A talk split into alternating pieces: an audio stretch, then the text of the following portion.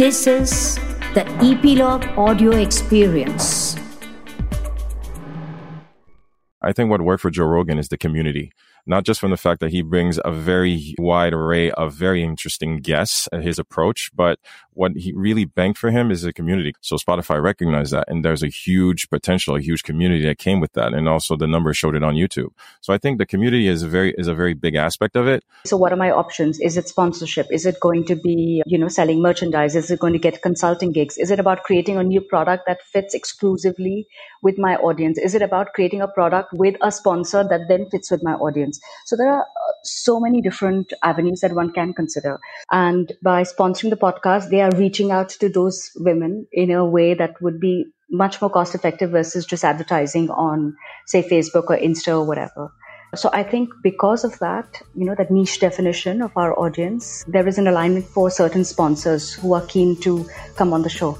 It took me a while to kind of get comfortable with asking people to chip into my passion project because I felt that when I started, I wasn't putting a lot of effort into it, and I felt like a almost like a fraud asking them to put.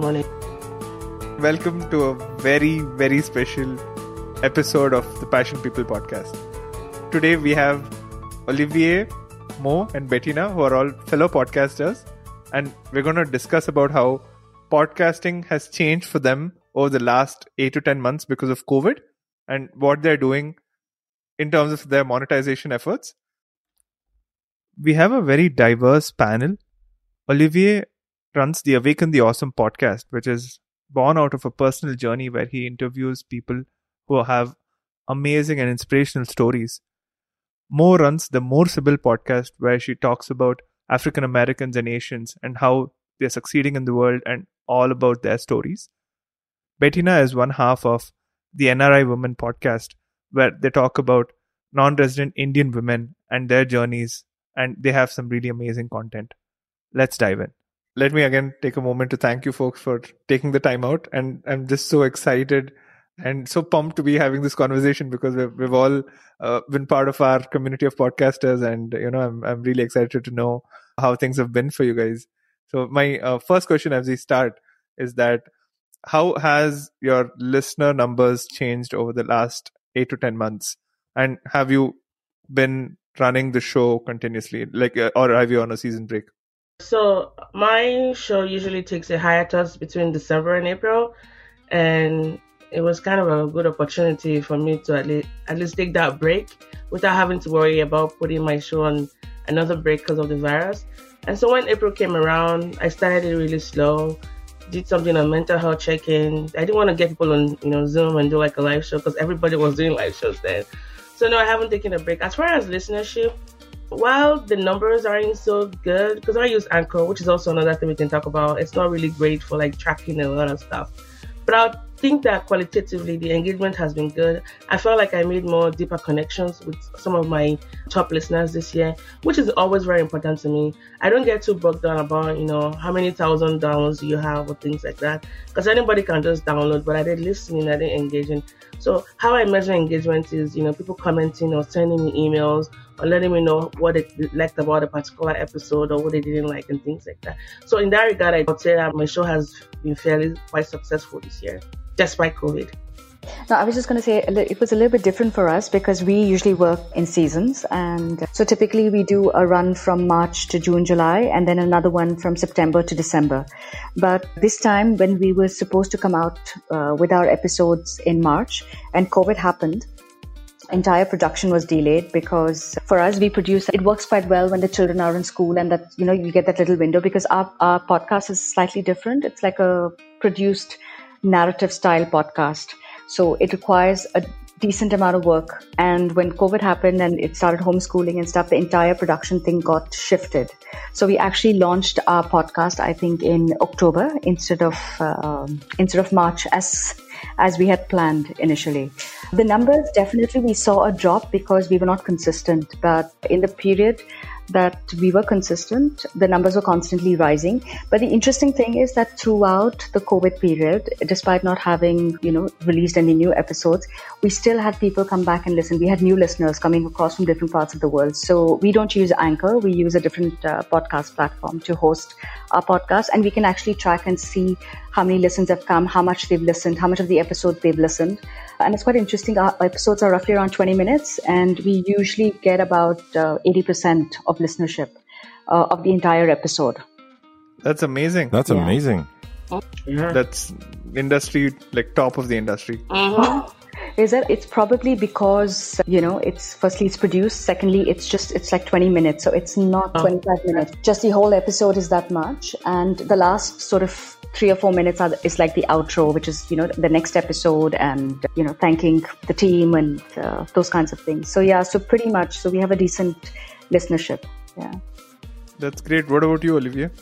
Uh, for me, actually, I have to say, COVID was actually kind of interesting. Uh, For me, it was actually a great opportunity because uh, I don't run seasons. I basically, I'm kind of a guerrilla style. I try to run it through uh, like as a on a weekly basis. I do a self-imposed break in the summer because you know, running a full-time job, a wife and two kids, I make this podcast happen however I can.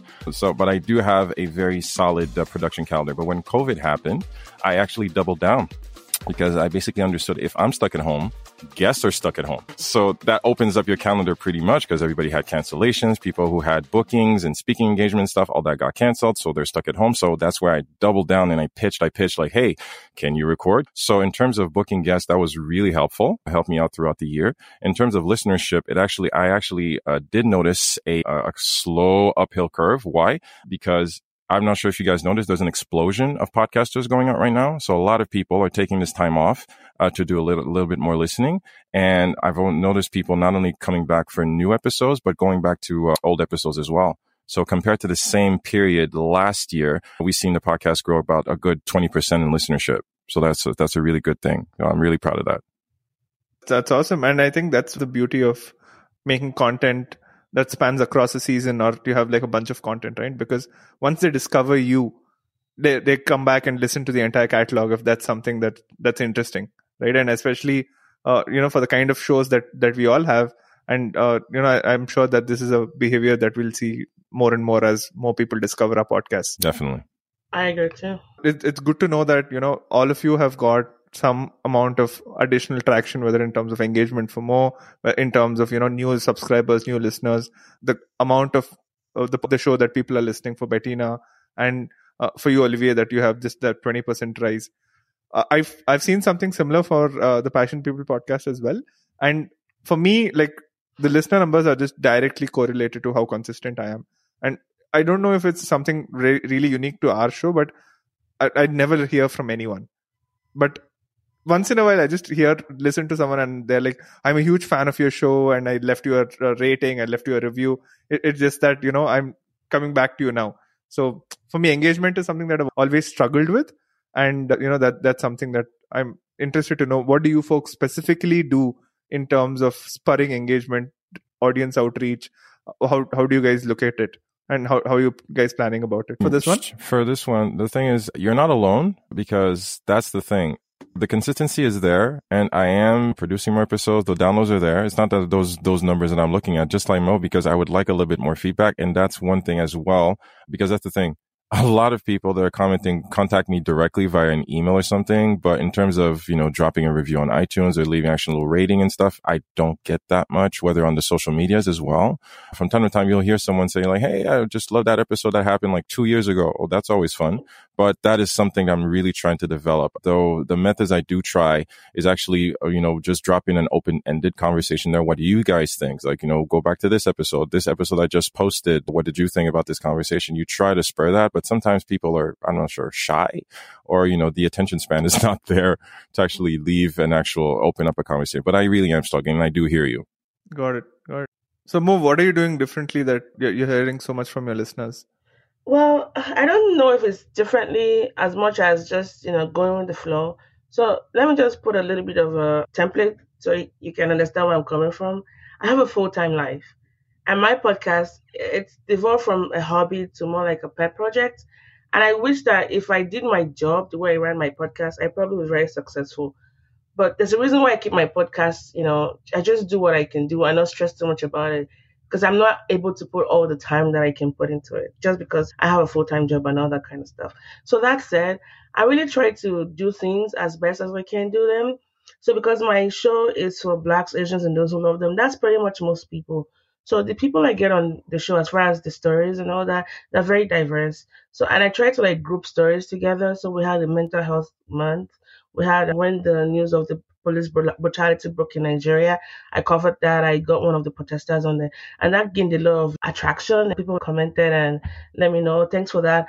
Took my podcast away from my personal page, and I created one for the podcast itself. And so therein I'll post only podcast content, and that has really helped. And so I try to like repurpose like audio clips and do things like that.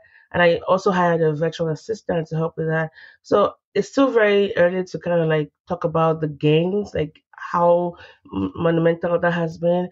But I see that, you know, people that weren't following my page before, as far as my personal page, I see more engagement on my, my podcast with that. So yeah, those are the two things I've done. Try to do work with like historical events, the things that are happening I mean, countries that are important to me and even to my listenership, and also hiring a VA and creating a page specific for my um, podcast on Instagram. I think that's really important to have that segregation, right? Whether it's on any kind of social media. Bettina, what what what do you guys do for engagement, and how have things been? Uh, yeah, I think I have to uh, agree with you, Naga. One of the things where we saw the most engagement was when we were very consistent with our podcast, and that was uh, until last year. But having said that, even though we were not uh, we were not coming out with episodes, we've been engaging with the listeners through Facebook, Instagram, Twitter uh, all the social media channels, sometimes reposting previous episodes or really just updating listeners about what is happening in our own lives in some way. And one of the things that we did, I mean, which we do usually even for other episodes, is every time it comes out, we put we share a little gist of it on all the social media platforms as well as on the WhatsApp groups that both Ninora and me are part of. You know, we're part of these mums groups and all kinds of different things and uh, often nobody responds to it. But the strange thing is, uh, we just finished our season now, and the last episode, when we shared the most recent episode, there was like a flood of messages. You must have got like between us at least 15, 20 messages saying, you know, we really love the work you do. Oh. Thank you so much for sharing. and it's really bizarre because we've been doing it for like three months and nobody responds or says anything. So one doesn't really know. What we concluded from that is that even if you don't really get that kind of engagement back, from people on your social media platform, that doesn't mean that people are not listening and watching you. They, ju- they may just not react in that moment. So the key is to just kind of share. Don't be shy. You know, sometimes one can be a bit hesitant about, uh, oh, this is like a mom's group or whatever. I mean, of course, it has to be a target. Uh, and like in our case, it's, you know, it's women focus. We're sharing women's stories, uh, specifically women from uh, the Indian culture and background. So those kinds of groups, we share them. And this is exactly what happened. We were quite chuffed by the end of it, saying that it's it's good because otherwise it kind of feels that you're doing this stuff in isolation if you don't have that engagement or feedback from your listeners. And like you, Naga, we don't get it on our social media platforms. It's only on a one to one. When I meet with people, sometimes they say, Oh, listen, you know, I really love the podcast and it's so engaging. And, you know, you guys are doing such amazing work. And this random thing, maybe it was just the end of the year and we wished everybody have a wonderful year or whatever. But, you know, we got a lot of feedback. I just I want to add a little bit to what, but if that's okay. Because I also put myself in the show as a listener, even though I'm a podcast creator. I have listened to a lot of amazing episodes that I I feel like there's a sacred bond that comes when you are consuming someone else's podcast. Sometimes I want to stay in the shadows because I feel like having to like reach out to the list to the creator kind of breaks something depending on just what I've listened to.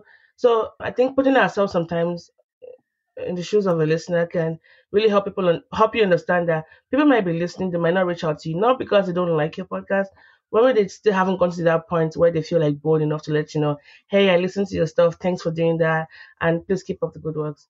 So yes, that kind of humbles me sometimes, you know, because I don't I don't reach out to all the podcasts, you know, that I listen to just because I feel like I haven't gotten enough confidence to really approach them to really know that, hey, I'm a huge fan of your work. That's a really interesting uh, way to think about it more, and it, it's it's so important, right? Because if we're all listening to like ten or fifteen podcasts between us, it, it, like you said, we won't be reaching out to all of them, maybe, right? And yeah. we'll only be reaching out to a couple of them. But uh, you know, just coming back to Bettina's point about they might be listening to you, watching you. It's just that they're not engaging, right? I think that's something that I'm I'm just going to write down and keep looking back to it whenever I feel like I'm not really getting that feedback because I think it's just a matter of time until that that moment that happened with you know with NRI woman where like they got like 15 20 messages all at once right? Because it, it's just up to releasing that episode that strikes a chord with the folks that you're sharing your episode with. And you know from there on uh, things are going to move forward is what what i would say. So we've spoken about podcast growth we've spoken about engagement and uh, i think now is a good time to talk about monetization right? Now covid has been extremely difficult for uh, all all all people in terms of job losses in terms of whatever it is. And podcasting in general uh, i know it's not really like you know as more lucrative or uh, as monetizable as youtube but i would love to hear uh, all of your thoughts in terms of whether you're currently monetizing your podcast and uh, if you are then how uh, if you're not then uh, is monetization on your roadmap? Again yes no why not? It took me a while to kind of get comfortable with asking people to chip into my passion project because i felt that when i started i wasn't putting a lot of effort into it and i felt like a almost like a fraud asking them to put money into it. But as time went on and i realized that these are really good quality stuff. And I had a lot of, uh, I had a couple of my top listeners letting me know that, hey, you know, you could set up a Patreon, you can totally get more money for this and that. And I also bring started bringing people who needed, you know, to raise funds for health issues and all that kind of stuff. So I started with Patreon, and I got like I think three Patreons, but it wasn't a lot coming from there. And but that really meant a lot to me that three people would you know, take a little bit of, out of their monthly salary to like, you know, fund this passion project of mine. And therein I've also raised some like you know maybe like a goal towards like helping people get back on.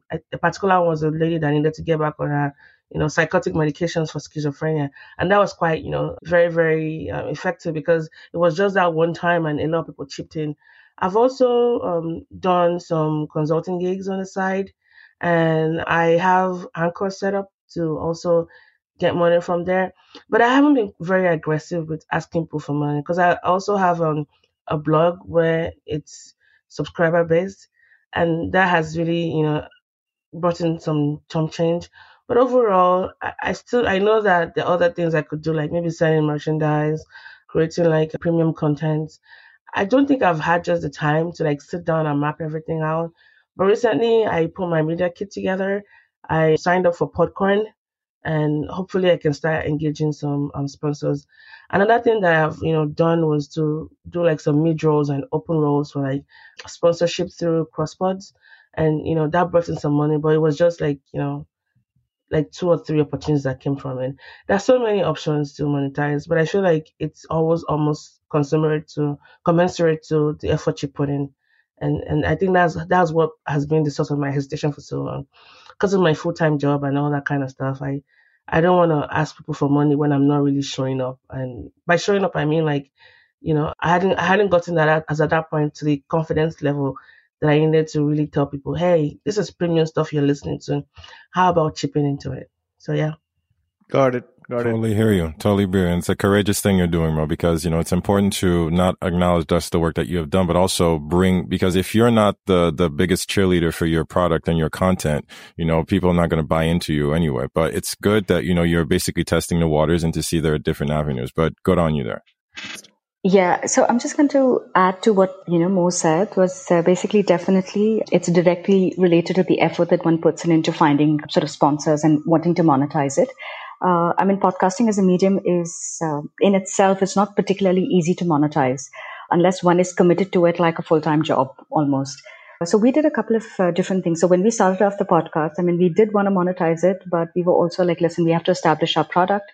And uh, I think it's a little bit of like what Mo said, right? It's, it's, it was not about going and asking for money if we weren't sure about how people were going to receive it. But once we were kind of sure about the product itself, the first thing that we did to monetize was actually created some of our own products that we sold. And again, we were not very ambitious. We just did it to cover our costs. And that was our objective, which was met. But uh, this year we had, that was the other interesting thing about COVID, because when the whole dynamic of, uh, you know, people working from home and all those kinds of things change, just the sponsors themselves or the advertisers were looking for newer opportunities and ways to reach out to their audience, because they wanted to try something different. So we ended up getting a sponsor for our episodes. Uh, he, um, they didn't go for the whole season, but they did take a few episodes. And it's interesting because now we actually have data of how that kind of worked out and it lets us put a better package together when we're pitching to other sponsors. So because we had one sponsor on board, we have somebody else who's interested for the next season already there is it's a little bit interesting because the thing is the audience that we are talking to and i think that's an important thing to remember. Our audience is a very niche audience. It's women of indian origin. So the kind of sponsors uh, that are kind of lining up to us is not your generic larger brands like a l'oreal or a dove. For example, the sponsor that we had was a jewelry company based out of India who was targeting these very specific women. And by sponsoring the podcast, they are reaching out to those women in a way that would be much more cost effective versus just advertising on, say, Facebook or Insta or whatever. So I think because of that, you know, that niche definition of our audience, there is an alignment for certain sponsors who are keen to come on the show. What I was saying is that that's a that's a fantastic point that you just made, Bettina, about audience overlap, right? What is the audience overlap between your sponsor and your audience? And yeah. the more that overlap is, then that's just correlates to like a direct increase in ROI for your sponsor because they're just reaching the target audience that they want. And it also ties back to what is the theme of your show? Why are you talking about what you're talking? And is it specific or is it general? Right? Because if it's too general, then no one is going to come and want to do anything like this because you know you don't really have like a demographic or a target audience that you cater to and that'll overlap with the audience that the sponsor is looking to tap into so that's the beauty of having like a specific or a niche audience. And that's one of the big reasons why I made sure that for season three of the Passion People podcast, that we're talking about the creator economy. We're talking about, you know, how content creators and other passionpreneurs are monetizing in the context of COVID. Because then my audience now is overlapping with the other companies who are, you know, trying to sell creator tools or who are trying to sell, you know, abilities for these kind of folks to monetize.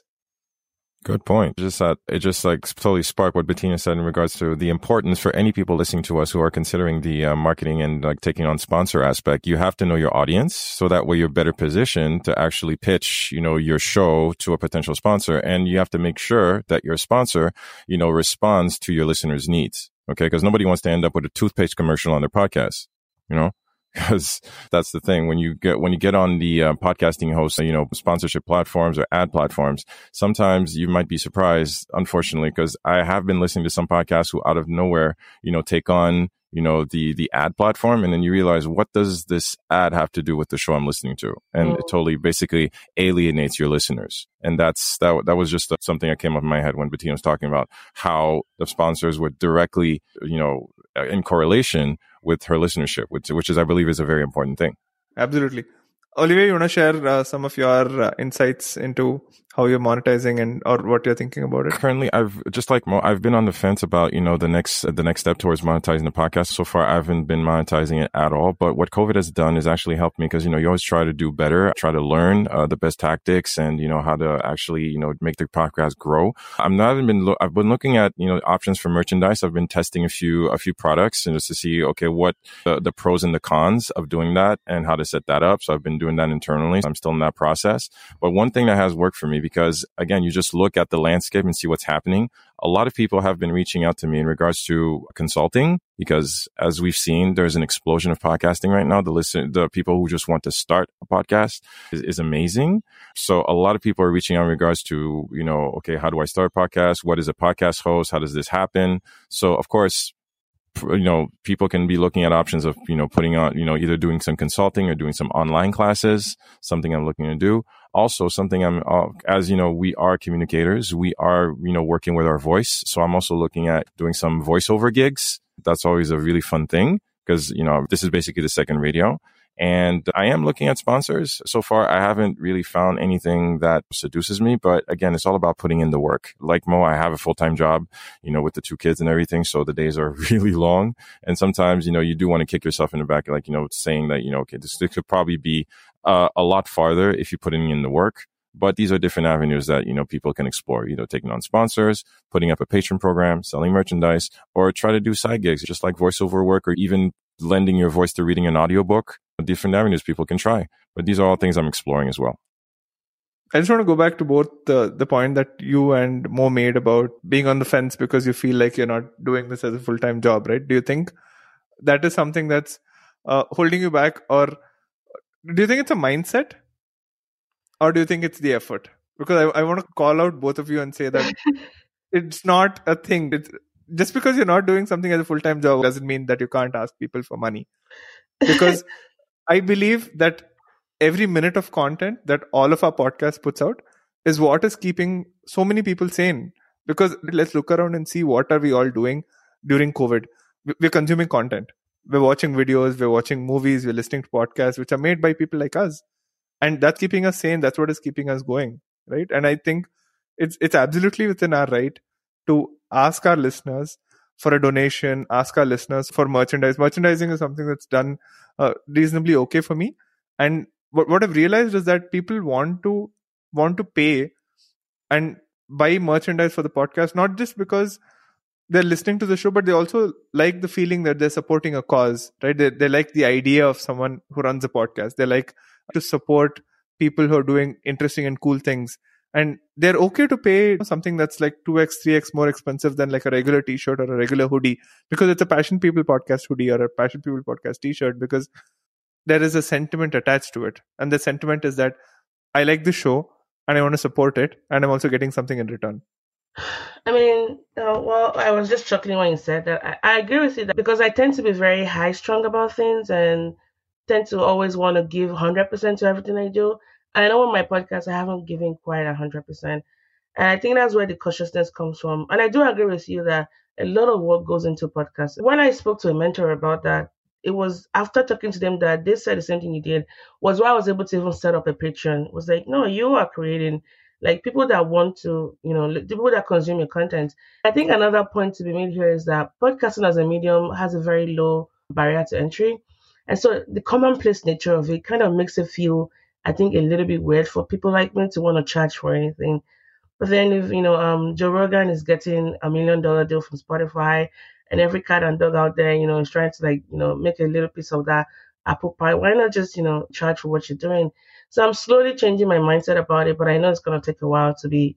Yeah, exactly it's the fear, it's the imposter syndrome. It's the imposter syndrome within you that also wrestled with because I've been doing this thing for the past three years now. And sometimes, you know, we're talking about the long hours, of time away from your family. You're talking about, you know, putting the kids to sleep and then going to editing and all that stuff.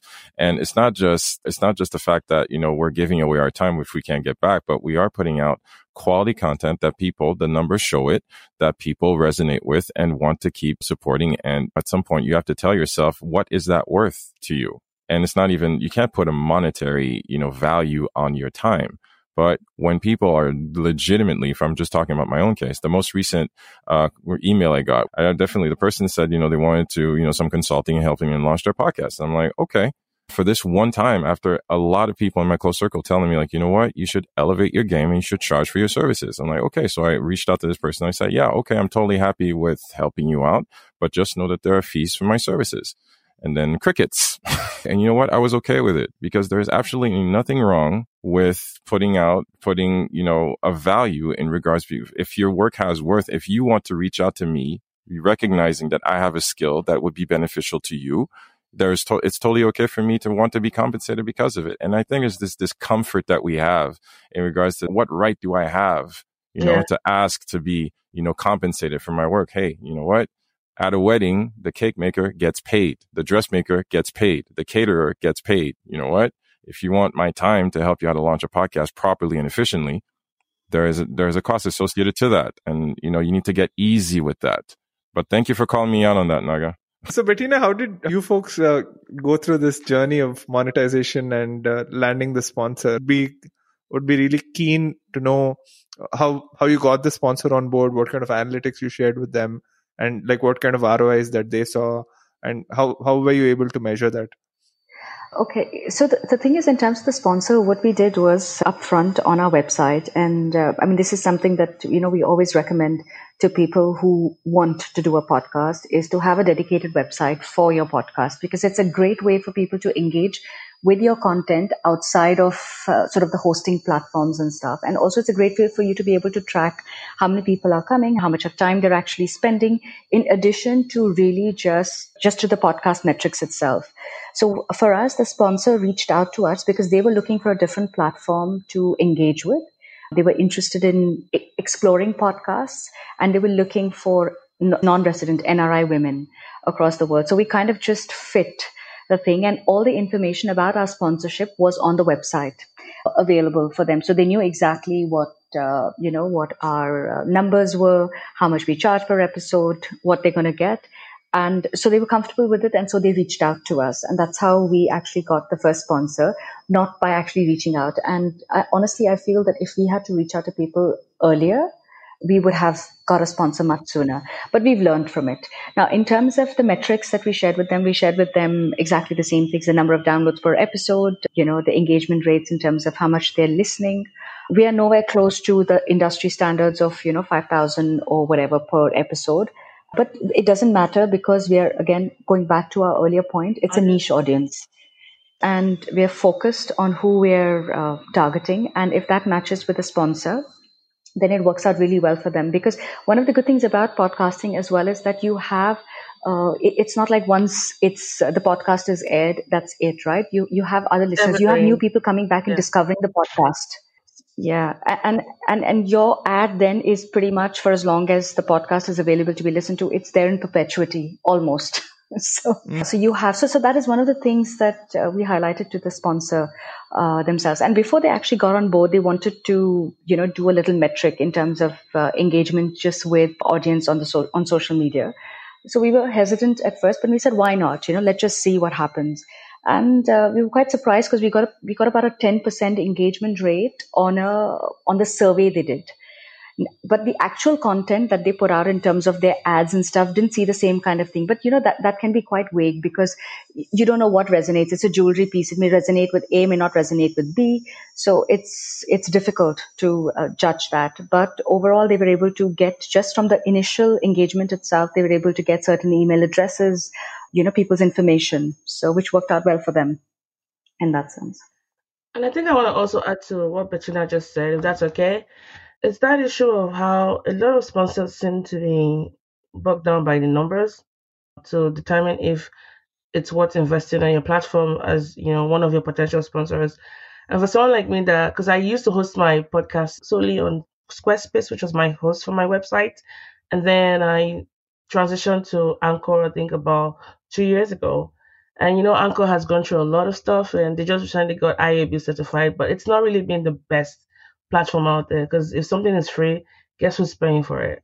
So as a matter of fact, because of that, I think I I kind of lost my ability to like track the downloads and all that because I've switched out on a lot of stuff as well. So I think losing out on that ability to have that continued tracking of your listenership and the download rates, I think also excludes potentially, you know, sponsors who seem to be very big on, you know, how many downloads, what's the CPM and all that kind of stuff.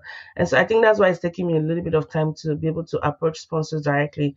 So yeah, that's a, another challenge I thought I, I should mention.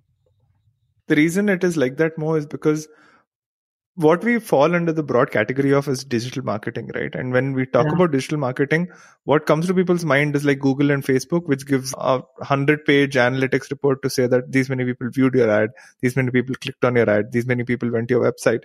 And here we are, we are not able to give them the same kind of visibility, right? And that's the reason that I was asking Bettina the questions that I did because it's, it's interesting to know what is working and why the sponsors are coming to a particular show if I can just interrupt, uh, I just want to add to something that uh, you know that you said for the listeners. So one of the things that one can actually do, right? Because when you when you talk about Facebook and Google Analytics and all of the hundred thousands of pages of uh, results and you know reports that they actually generate, that is the expectation of the large sort of multinational and the bigger companies. But there mm-hmm. are a big chunk in the middle, which is your small and medium enterprises or, you know, little mom and pop shops or whatever who want to get onto it. And a, the, a podcast is a great affordable way for them to do it. And their expectations when it comes to the ROI or the analytics is far lower because we honestly we were not able to provide our sponsor the exact ROI or the metrics, but we were able to provide him with exactly the same data after compared to you know like before like this was the number of downloads uh, and the ad ran at, at the top of the episode. So it's very likely that the person has listened to it. You know if it comes at the end of the episode maybe people drop off but Mm. uh, 100% if you have if you've had like a you know like a thousand listeners or 500 listeners you know that all 500 have listened to the sponsors ad because it's come at the top. So one of the things to consider also is not to really look at your larger multinationals but look at the, the middle band. If you know that a large chunk of your listeners are coming from a particular area maybe consider targeting or reaching out to a sponsor who is from that area who might be interested in reaching certain other data that you have that matches the consideration set of your sponsor and their expectations is going to be completely different. So you can take some of the pressure off about not being able to provide those kinds of metrics. You've actually made my job easier, Bettina, because I, I, my next and final question as we wrap up the show was Is sponsorship or is advertising really the best mode of monetization of a medium like podcast? Or do you folks think that there's any other way? Do you think direct donation or Patreon or subscription models are more in tune with what works for podcasts? And whether there is a like a one size fits all answer, or does it really matter? Does it really change from one podcast to another podcast? And does it really change in terms of the size of the audience, size of your sponsor, like you know, very rightly pointed out? I, I- think the first thing is to really ask why do you want to monetize? All of us has this thing at the back of our mind that we want to monetize it. Uh, and like I said earlier, for just for ourselves, we weren't ambitious. We wanted to monetize it to cover costs. And if that is the benchmark, you would, you know, one will do just that much. So one has to look at it. If, if it is, if the idea is to actually build another stream of income, then one has to look at it that way. Okay, so what are my options? Is it sponsorship? Is it going to be, you know, selling merchandise? Is it going to get consulting gigs? Is it about creating a new product that fits exclusively with my audience? Is it about creating a product with a sponsor that then fits with my audience? So there are uh, so many different avenues that one can consider. So the first thing is to, I would say, I mean, you know, and this is this is what we've been uh, talking amongst ourselves as well between Nora and music. You know, why do we really want to do it? The first thing is we enjoyed doing the podcast. So I, you know, even if we when we didn't make the money, we was we still continued doing it, uh, you know, sponsoring it from our own pockets. But we reached a point where we feel we're creating good pro- good content. And like you said, when you create good content, you have the right to ask people to pay for it. I'm not sure that money is going to come from the listeners. You know, so personally, we're not big fans of sort of Patreon or you know those kinds of uh, platforms. But definitely, sponsorships is one way. Again, it's not going to make you big money, but if you look at uh, the other aspects, where if you can create niche products that you can sell to your listeners, if you can tie up with other companies that again produce certain products, or whether it's merchandising or those kinds of things, I think you have a better opportunity of uh, earning more. That's that's our point of view. I agree with what she said about knowing your whys. And I think knowing, I mean, going at it naturally and using your style. Like when I started my podcast, I never thought I could ever do like live shows or do like video engagement or even like start doing like consulting gigs and teaching people how to podcast. But those things came as I slowly acquired more confidence and more competence at what I'm doing. And I know that I've only just started. Eventually, I think I'm going to come at a point where I can really engage those that I know are really very important. And when I mean important, I mean like like my top listeners, like give them that space to feel like they have like some stakehold on on the show as well, and they feel like it's part of theirs. So yes, I I, th- I don't think there's a one size fit all. I think come at it as as best as you can, but slowly make sure that you're you're not just stuck in whatever phase you started with. Keep growing from it, engaging with podcasts, other podcasters, see what has worked, because what works for people might not work for you. And then I think you get to that point where you feel like, okay, I think I'm I'm good, and you know, and I can make this my default option for monetization. Those are those are some really good points. What I want to stress is for me, basically, I think it's never one size fits all and there's no specific formula. Every podcast is different, which means every audience listener is different. I think for me, if you want to, we always want to take the unicorn example of Joe Rogan. I think what worked for Joe Rogan is the community not just from the fact that he brings a very wide array of very interesting guests at his approach, but what he really banked for him is the community because he came from the comedy background he came from the TV background and he came from the UFC background. So you have all those people actually tuning in to actually uh, also tune into stuff that he has to say and not just the wonderful guests that he has on. So Spotify recognized that and there's a huge potential, a huge community that came with that. And also the numbers showed it on YouTube. So I think the community is a very, is a very big aspect of it. Like you said, Naga, basically the people coming into your show, coming in to listen to your show and tuning into your show are the people who are going to be there for you. And as we know, it's a hell of a lot easier to cater to the current listeners or customers, if you will, that you have now as it is to actually acquire new customers, which is always fun, but it's a lot harder. So as long as you have a clear definition of what it is you want to bring as value to the listeners you have, uh, they can carry you pretty far. And we all know that, you know, these people want to invest into us. And as long as we know how to directly speak to them and we keep bringing them this value, this genuine sense of service that we think they deserve, I think, you know, it's not just about the money, but it could be worthwhile. But for me, I think it's not just sponsorships. For me, I think it's one podcasting is one avenue you can take actually, you know, broaden your horizon in terms of uh, communication skills. That's a very key point you just created about community. I think a lot of us eventually we forget why we started podcasting. I think it goes back to what also Bettina said earlier on, like knowing your whys. Like I really enjoy people. I love story- storytelling. I like you know showcasing processes. And I think focus going back to my community through qualitative engagements that I get, I think that gives me the most fulfillment. And I know that as time goes on, I'll be able to define what my fan base looks like. Because right now everything feels so diffuse. That's another problem with podcasting.